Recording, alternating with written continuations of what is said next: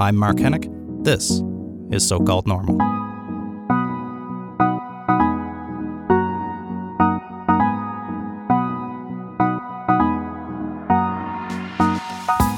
Hey, folks, welcome to So Called Normal. I'm Mark Henick. Today on the show, we have Kalen Allen. Kalen is uh, a member of the talent at the Ellen DeGeneres show.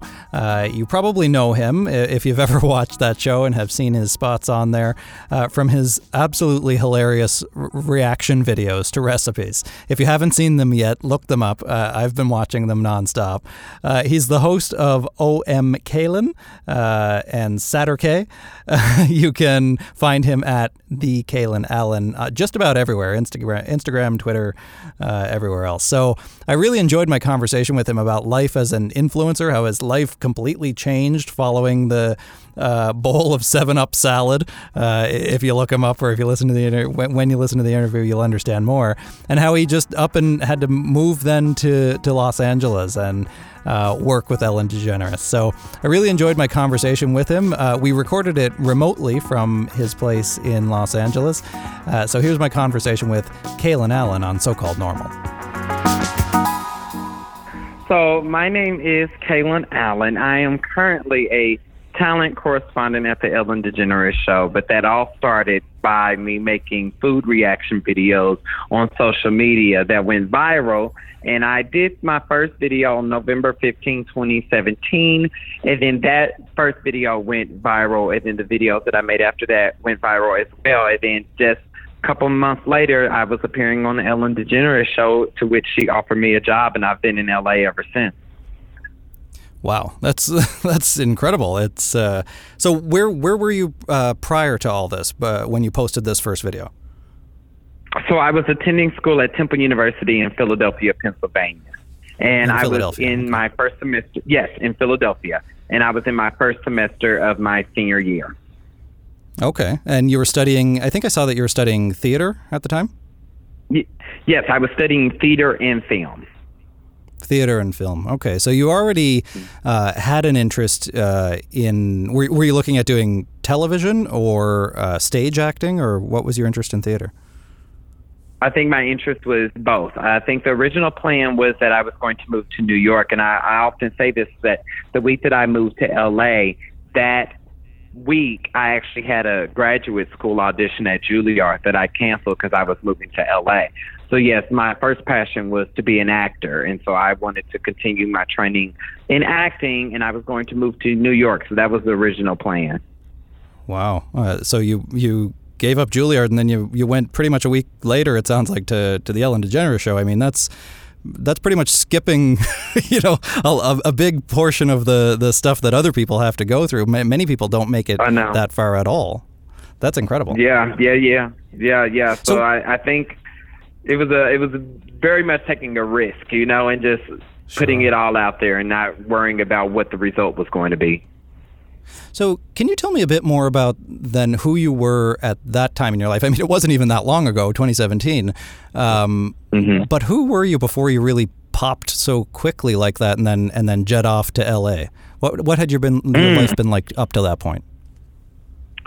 I think before then, that's a good question. I think for me, before all this happened, I was just a, a person just trying to figure it all out. And I think I'm still figuring it all that all out, but there's a different sense of stability now that I didn't necessarily have before. And security, I will say that after moving to LA, I feel like I was forced to find myself very quickly because I think it's very easy to lose yourself in Hollywood just because you mm. you have a lot of people around you that don't know you but tend to want to tell you that they know the best for you. And so I think moving to Hollywood really forced me to find a new sense of self. Yeah, yeah.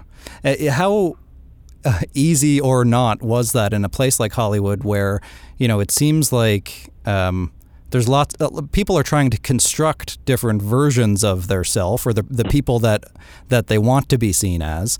Um, but how easy or hard is it to actually build an authentic version of yourself in a place like that?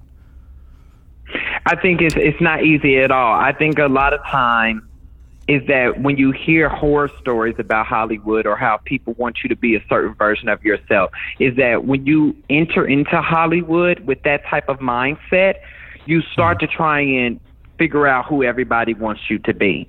And I think what I had to do was that I had to realize and understand what I was willing to sacrifice for the thing or for you know the perks of Hollywood. I had to make a decision with myself if I was willing to sacrifice my own happiness for that. And what I came to the conclusion of was that I said that if I am not happy with myself, then I cannot make content that is supposed to make other people happy. If I don't, right. if I start to start to, you know, compromise and try to make other people happy for their own comfortability, well, then I will never be able to sustain a career.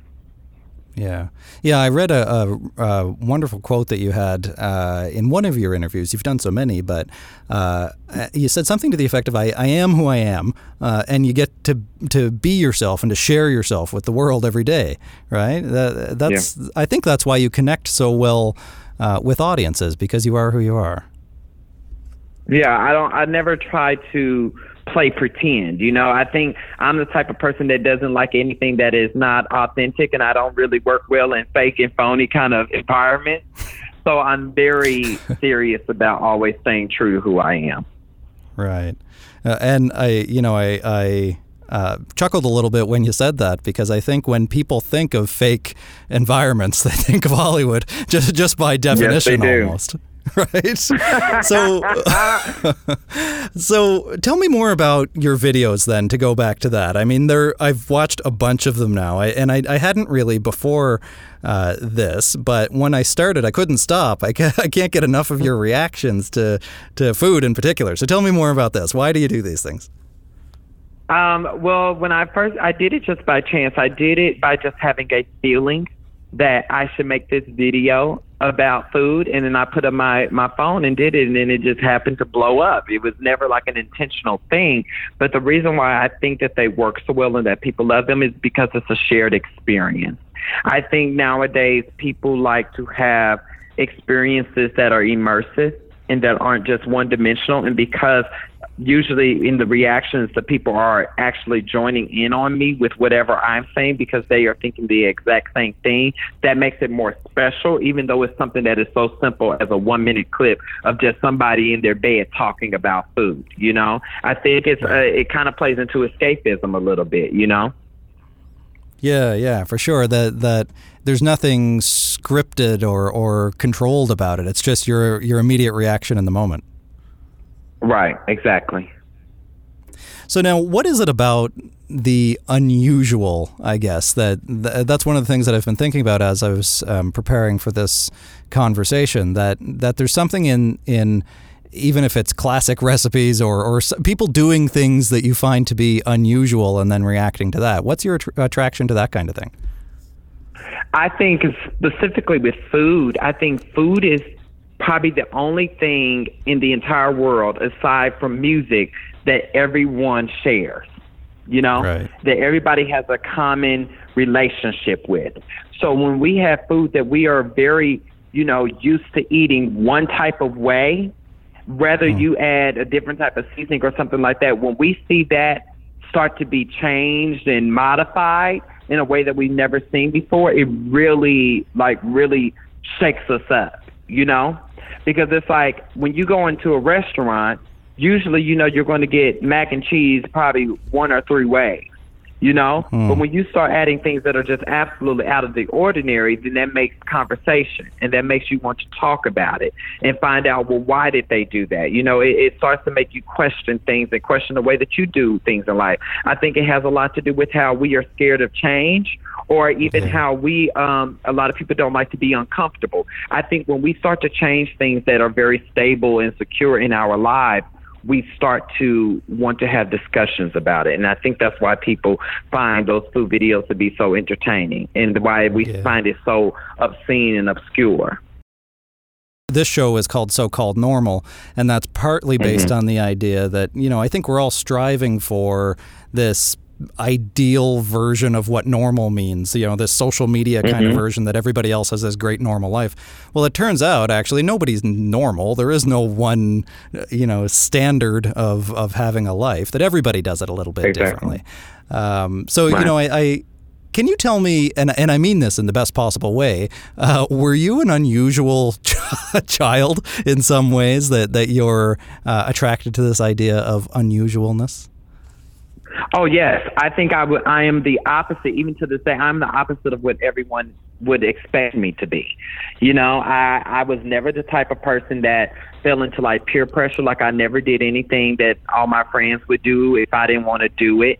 I very much was against the status quo at all times. You know, I never wanted to do anything that made me comfortable, and I never wanted to do anything that everybody else was doing. I always wanted to be different. I always wanted to stand out, you know? And I think that's probably why I have an obsession with doing things that are different than the rest. Yeah. Did that ever make you feel though um, isolated, or or make it difficult to relate to people if if you're always being different, especially as a young person?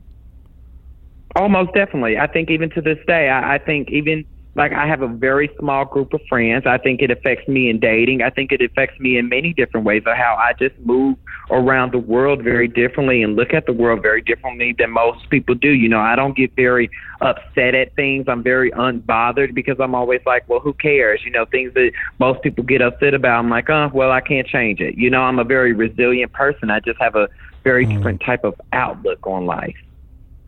How do you think you you learned that, or is it just the- way you've always been? I think it has a lot to do with that. I move around a lot around, around the world based on how I feel, and I always Right. say if if something doesn't make my spirit shine or doesn't make me feel good, then I don't participate in it. You know, Mm-hmm. and, and I and that's how I operate within life. So I think it's based on just on how I feel. If something makes me feel sad or makes me get into a state of depression or just you know unhappiness, then I have no desire to be a part of it. Right. And is that uh, are, are those things that you've felt before? Is is that how you know that you don't want to spend time there because you've you've felt it before, or, or where did that come from? I think that comes from growing up and being told that what made me different was was was, was what was going to keep me from having like a successful career or being Oh. able to have friends or to be, you know, budding in this world. Like and I feel as though it was because of that adversity and what people would tell me that I couldn't do because of who I was that I fought mm-hmm. against that to make sure that everything did that I wanted did come true despite who I was. Yeah. Yeah. Do you have any uh, siblings? No, it's just me. I do have two half brothers, but I grew up as an only Okay. child. Okay, yeah, no, I I don't know if there's much science or anything behind birth order stuff, but it seems like, you know, many people, and I think we're all surrounded by the message that we all need to conform and to be, you know, inoffensive and, and don't stand out and all this stuff. But um, I don't know, maybe, maybe it's an only child thing, or I'm, I'm the youngest of three, and, and I have a bit of that too, Okay. where uh, I feel like you need to you need to stand out, you need to be different, and, and you said this too in, in another one of the articles that you- that you uh, were interviewed for that you need to stand out in order to be successful. You can use your difference, right? Yes. Yes. So, yes, I always you- tell you- people find what makes you unique. You've done that very successfully. So, what would you tell to, um, or what would you say to other people who are feeling different and who feel like they need to hide that difference in order to fit in? You know, I always I always tell people find what makes you unique and let that stand out because that is what's going to propel you to what you want in life because I believe that whoever you believe in made you the way that you are because that's who you're supposed to be. And also I I think about like when other people tell you who when people try to force their insecurities onto you, you have to think about if you are this way, what do you gain versus what do you lose? You know, and you mm-hmm. also have to say if people have these opinions about you, what does that say about them? You know, because it's like, okay, so if you did do this, or if you tried to be just like the person next to you, what has that person achieved that you haven't? That you could possibly want out of their life, you know? And if it's nothing, then why would you do that? You know, look yeah. at the results of other people that try and force their own opinions onto you. And at the end of the day, when you go to sleep at night, when you wake up in the morning, there's only one person that is looking back at you in that mirror, and that's yourself. And that's the only person you have to be happy with. Yeah. Who who t- was or who were your most important role models? Do you think in terms of uh, teaching you that kind of mindset? I would say my most important role model would be my mother. I think yeah. my mother always allowed me to be who I wanted to be. You know, I never felt pressured to have to pretend or try to fit inside a certain mold. Yeah. And how did your mother react when you all of a sudden um, gained such popularity and, and moved off to LA to do these great things? My mother was very supportive. You know, like I didn't even like my mother never asked me to like ask for permission. Like I remember I just called her, I said I'm moving to Los Angeles. And she understood that because she knew that she had given me the tools um, that I needed to be successful and to be able. I'm a very independent person. Have always been. My mother, even though I was the only child, made sure that I was very independent, that I could take care of myself. So she knew that I was going to enter into the this Hollywood scene with much discernment and be able to make my own decisions and and move about it, you know, very intelligently. Yeah. What what are the biggest differences that you noticed? You know, going from from being a college student to uh, heading off to LA and, and signing a contract with Ellen DeGeneres. You know, that that's a pretty radical life change. Um, I would say, I would say personally for my own life, I haven't felt that much of a difference because a lot of times I just tell people that to me it's just a job, and that's the way that mm-hmm. I treat it as a job. Um, I think one thing that I've noticed is that I've become more, I, I would probably say, isolated with myself. You know, I, I tend to be more of a homebody now. I prefer to be at home when I'm not working, just because I think when I'm working, I have to be so on.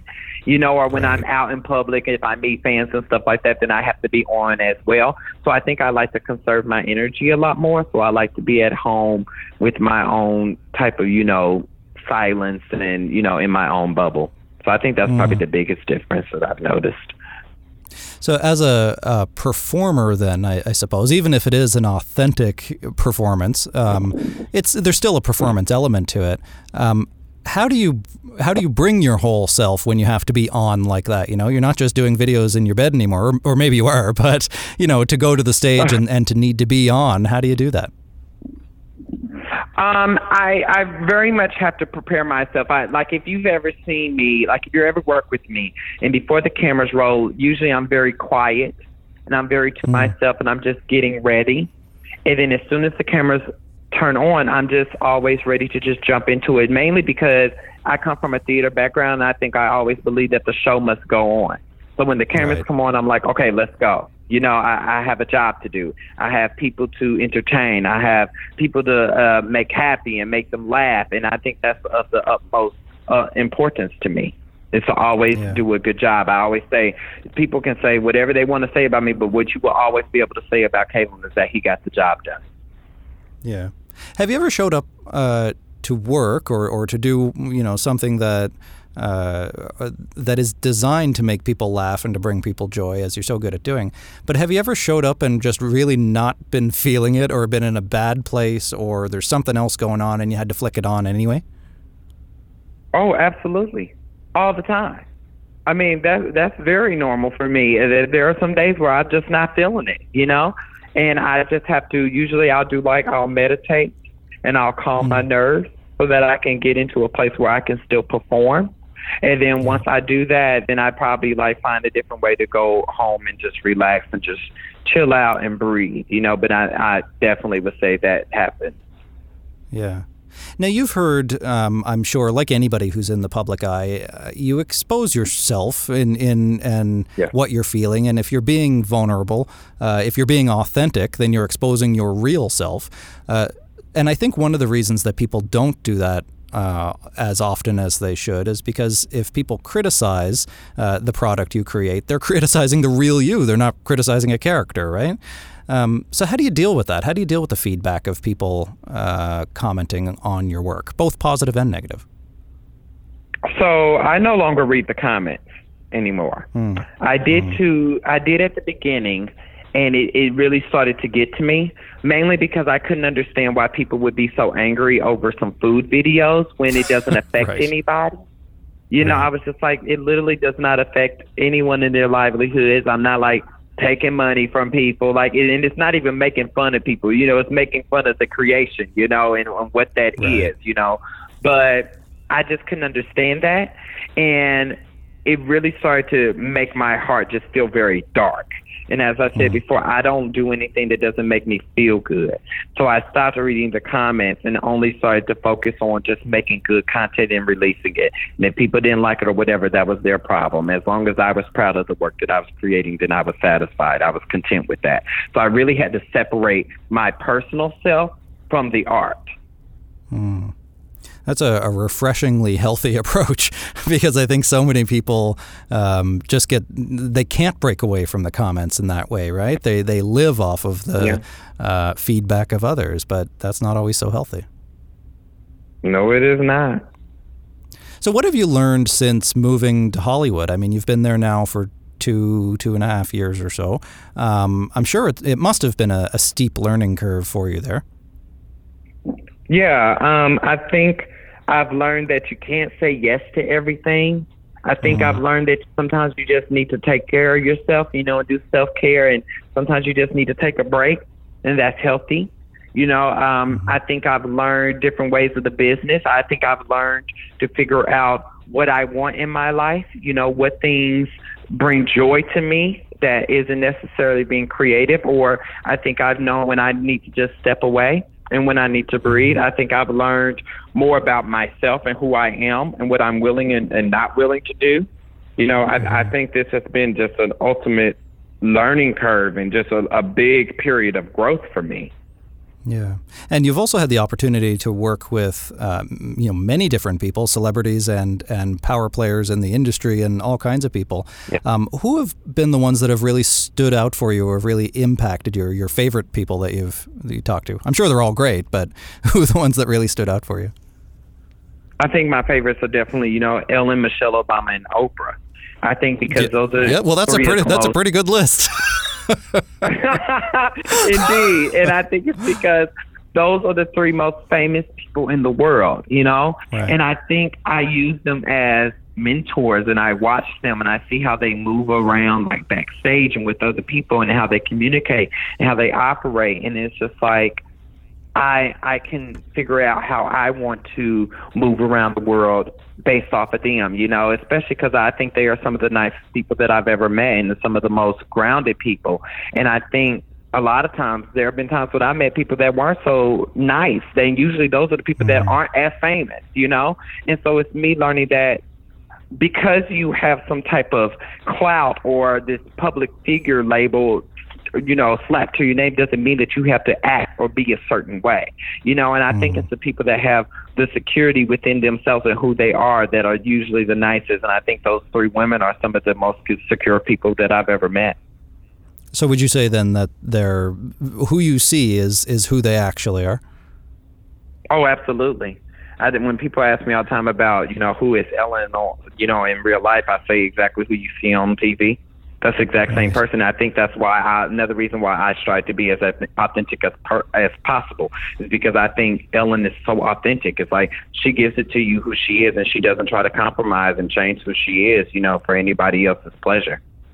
Right. So, what is it about uh, fame? You know, people like Ellen or Michelle Obama or yourself. Uh, what is it about fame that's that's useful or powerful? Uh, why do you, why are you attracted to the idea of fame? I think it, it has a lot to do. For me, it's about representation and visibility. There aren't a mm-hmm. lot of people that look like me that have the platform that I have. You know, and with mm-hmm. that, I think when you have people that have these huge platforms, you are able to be able to influence a lot of people because they trust you. And the whole entire world works off of trust. You know, they're like certain brands that you know that you'll buy from because you trust that the quality and what they're saying is true, you know? And so I think that's why it's so important for people that have fame to take that responsibility serious and, and realize the things that you have that you can change and impact with your voice because people know who you are. Hmm. Do you find the platform can be heavy sometimes being a representative of, of one or, or more communities? That's a lot of responsibility. It is a lot of responsibility, and I think there's a lot of juggling the intersectionality of it all. But I think at the end of the day, you have to realize you have to think about what is it worth, you know, and, and why that mm. fight is so important to continue because you know at the end of the day you can do more good than bad, you know, and I think mm. everything's not going to be easy and of course you're going to have your own struggles and your own hurdles and you're going to have people that don't agree with you all the time, but you have to think what is the price of that and how is it worth it? You know and i think most of the mm-hmm. times when you are dealing with dis disenfranchised communities and you know people that are oppressed you understand that it is always worth the the strike the struggle and the sacrifices yeah, you said in a in one of your Instagram posts that f- for you, fame wasn't about the money or the appearance or anything like that, but that you want to inspire and uh, people and motivate, change lives. Uh, you know, how do how do you think having that kind of platform uh, can do that? How can it change people's lives? I think it can change lives because if you just look at me being only 23, you know, and what I've been able to do, especially with someone, because usually, especially in this new age of social media, it's like people get viral and then that's all they care about is just making content and content and content. And then, you know, they just want the fame, they just want the perks, they just want to go to the party. That's not how mm-hmm. I move about the life. It's like, so I've taken these viral videos and I've built a career out of it. I think that is a teaching moment for any young creator of anybody that says, just because, for instance, also is that I think a lot of people don't take um, people that are creative or YouTubers seriously. And mm-hmm. I think it is proof that no matter how you make it in this world, you can always take that and create something that is bigger and better, you know, and it all depends on the work that you do. Yeah. Now we've seen, you know, influencers and and uh, YouTubers, YouTube stars in particular, like yourself. Uh, that's mm-hmm. a relatively new phenomenon, right? It, it, hasn't been around all that long, um, and some people have misused uh, that platform, and I and I think in some ways have done some harm. I'm I'm thinking of one guy in particular who shot a video uh, of somebody who had died by suicide. Um, you know, mm-hmm. something that is not only it's not only in poor taste, but actually can be quite harmful mm-hmm. uh, for other people yeah. impacted by by that. So, you know, how do you do you go by instinct in terms of what you think, in terms of being yourself, um, what will help mm-hmm. people and inspire people and motivate people, or do you have a way of thinking, you know, maybe this isn't the right time for this or the right way to say this? I guess how do you edit yourself in that mm-hmm. respect, or do you? Um, I think it's you have to be very smart, and you also have to remove yourself. And you have mm. to hmm. realize that, okay, you may feel this way about this opinion, you may think this way about this, but you have to sit back and think, how will other people, you know, receive it? What do they think about it? You know? Mm. And I think that's what you have to keep in mind is that every everybody's not you. Everybody doesn't think like you you know? And i think there's a responsibility with that and in, in the content that you make. I think i do move off my instincts but I, I think timing is also important. You have to look at what's in the news. You have to look at what what are people thinking about. And you also have to think about what are the consequences. I think i've i've moved around life. I think my mother always said before you do anything always think about what are the consequences you know, and I mm-hmm. think when you have a platform, you have to realize that you have an outreach that not many people can have. You know, there's a lot of people that can go on social media and state their opinions and nobody see it but a couple of people. That's not you, you know? Yeah. And just because you have an opinion doesn't mean that it is the socially acceptable or the right opinion. Sure. Yeah. Now you've so you said that um, you don't read the comments, so so you filter out the um, usually toxic garbage anyway. Um, but what about the positive stuff? Do you does the po- do the positive stories of the ways that you have inspired and motivated and and changed people? Uh, does that make its way to you? Um, yes, it does make its way to me, mainly in per, like in person encounters, I would say. Yeah. Um, I wouldn't say that it necessarily, I think it kind of motivates me to keep going. and to keep mm-hmm. doing it. But I wouldn't say that it necessarily is like, oh my gosh, you know, like, oh, I'm feeling myself because they like this, that, and the other. Right, you know, right. um, I think I take it more as I more more so care about the critical criticism, you know, or what mm. I could mm. do better and just learning. Like I'm always like, okay, great, this video had this many views. Now the next one I do, how can I make that better? You know, I'm just always trying to learn and grow from who I was before, you know, so I don't really get caught up or let even the positive stuff sink into me, you know. But I think right. that may also have to do with race you know, I think I feel as though being a, a black man, I have to work twice as hard.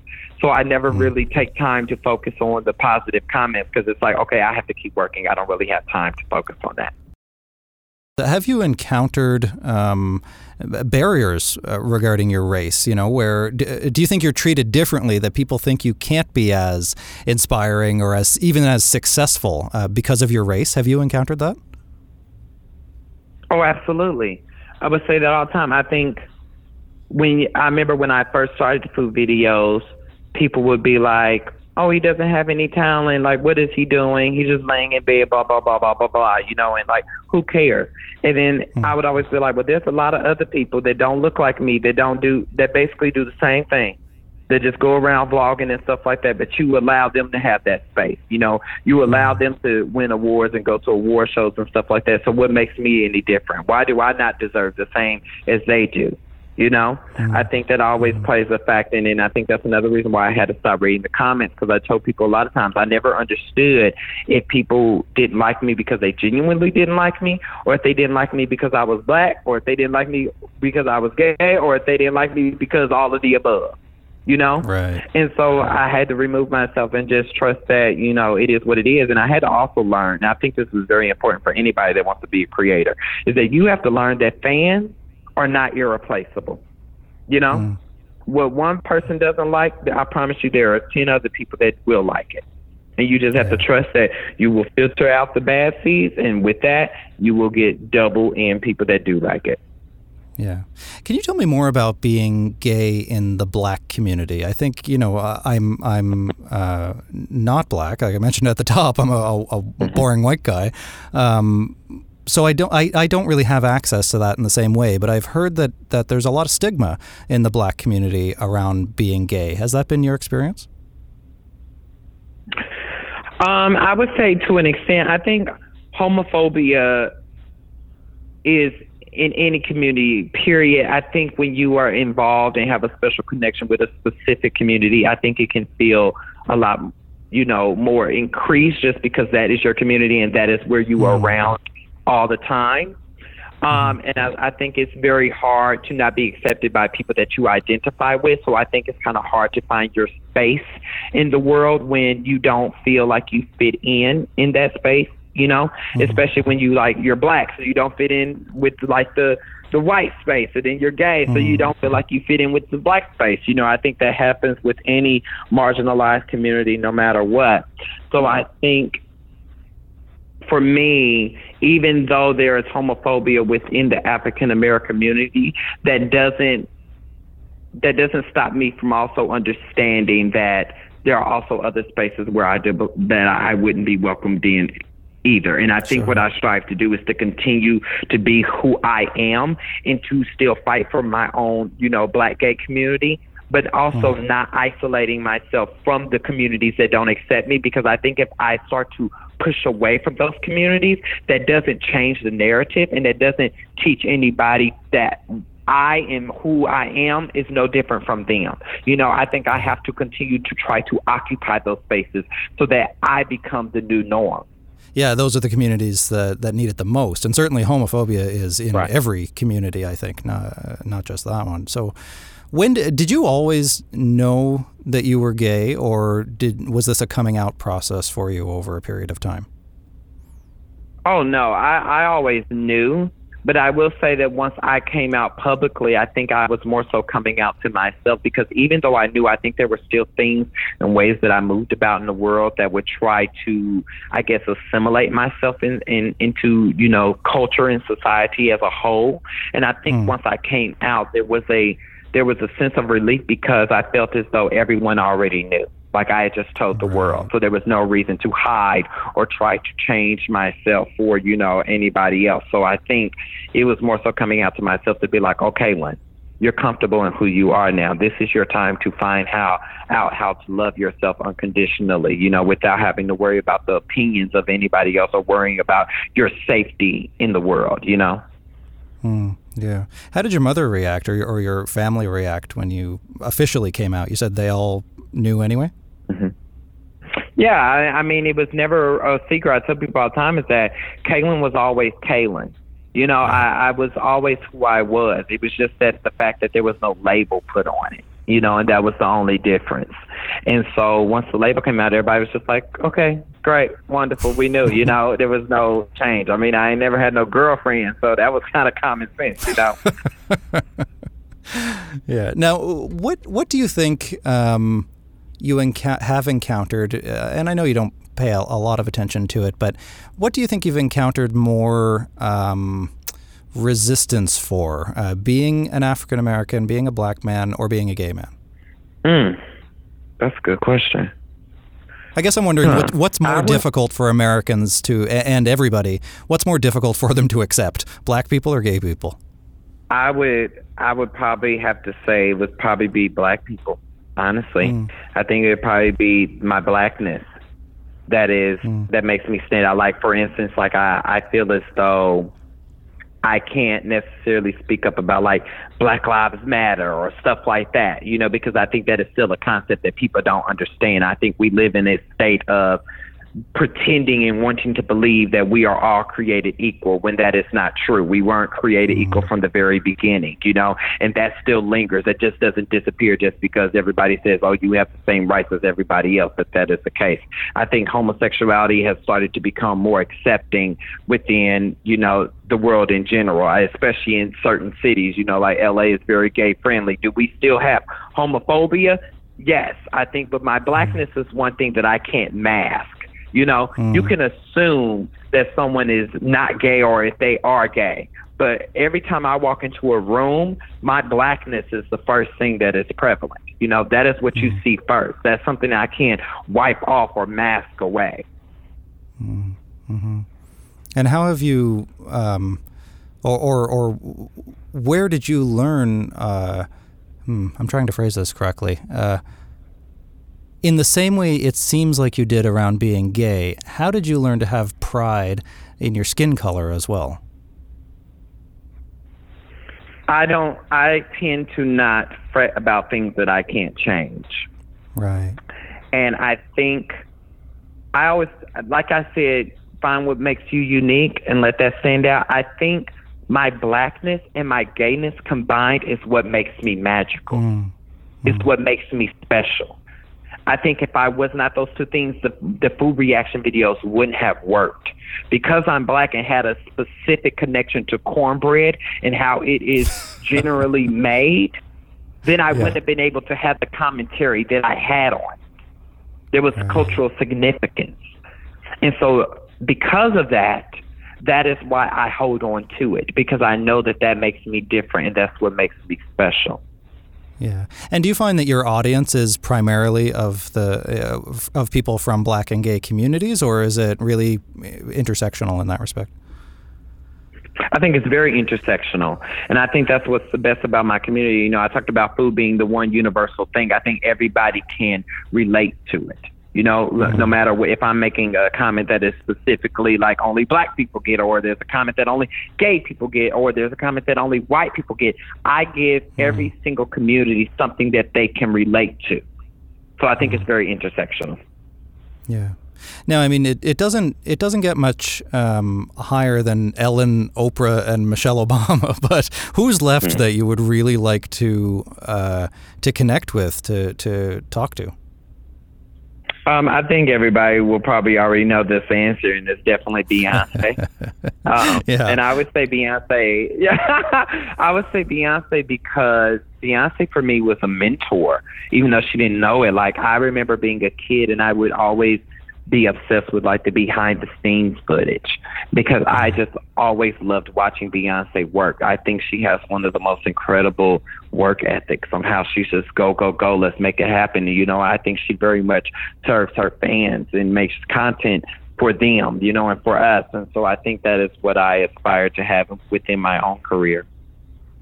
Well, so Ellen knows what to get you for your birthday now, right? You know, I wish. so what's what's next for you? What, what are you going to continue doing the the food uh, videos and, and your other projects on EllenTube and elsewhere, or is there anything new on the horizon? I mean, that will always be a constant. You know, we do that. I I think now that that's not really my main priority or my main focus. I think I do those mm-hmm. just because now, you know, that's part of the job now. I think what I'm interested in is starting to do a little bit of community outreach, you know, working with other LGBT uh, plus organizations and definitely focusing on urban communities because I feel like urban communities get uh, left out of those conversations, you know, and so I, I definitely have interest in that. I think I, I have interest in uh, exercising my acting roots and my musical theater roots and my singing roots, you know, and, and mm-hmm. the stuff that I used to do. I think I found security in that content that I've been doing that I know that I can just continue to do those. So finding new ways of exploring my passions and desires and finding new fulfillment within my uh, access to what I can do in this new space of Hollywood. Yeah. And I think I read it somewhere that you were working on, and I apologize if this is already out, but something with Seth Rogen? Yes, so we did we did a movie that comes out uh, next year. So yes, we did a movie. I believe the title is An American Pickle. We didn't have a title for a while, so I believe we have finally solidified a title. But yes, so I um that movie will be coming out I believe in the spring. So I'm very excited about that. Is that your big screen debut, or have you made appearances in other things as well? Oh, no, that will be my first time in a movie. Yeah, so That's we're hitting big. the theaters, and I'm very excited. I know I'm very excited about that. That people around the world will be able to see my face in theaters. That's amazing. So tell me then, Kalen, where else can people see your face? Where can they uh, find your social accounts and, and all the other stuff? Well, I've made it very easy for everyone. You can find me on literally everything at the Kalen Allen. Very easy, consistent too. I like that. yeah, well, I want to consistency. Yeah, I want to thank you so much. I really enjoyed this conversation. I wasn't sure entirely what I was going to get into, but uh, but I really liked it, and I, I, think it's an angle, a number of different angles uh, that we haven't really had on the show yet. So I want to thank you. I'm so grateful to you um, for coming on here, but also for the work that you're doing every single day. I think it is important. I think it's it is motivating, and I think it is actually changing people's lives. Great, thank you so much. I appreciate that. That's it. That's my conversation with Kalen Allen from Ellen. Uh, you can find him on Instagram, Twitter, and everywhere else, YouTube for sure, at the Kalen Allen, K A L E N A L L E N. Look up his his recipe reaction videos for sure, but everything else that he's doing, I really enjoyed my my conversation and the diversity of it with him, and and how we were able to explore his experience from a personal level uh, in making such drastic life changes, and and how he's able to maintain uh, not only his humor but his his well being. So I'm so grateful to Kalen for uh, coming on the show. Uh, if you enjoyed our conversation, head on over to Apple Podcasts or everywhere else, Spotify, Stitcher. Google Podcasts, wherever else you listen, and subscribe to the show. Uh, scroll on down to the bottom, leave us a star rating, leave us some comments there about what you thought, uh, any questions you like, and share on social media. You can tag me as well. I'm at Mark Henick, that's at M A R K H E N I C K, or you can go to markhenick.com and leave me some feedback there, or catch up on any of the past episodes that we've done as well.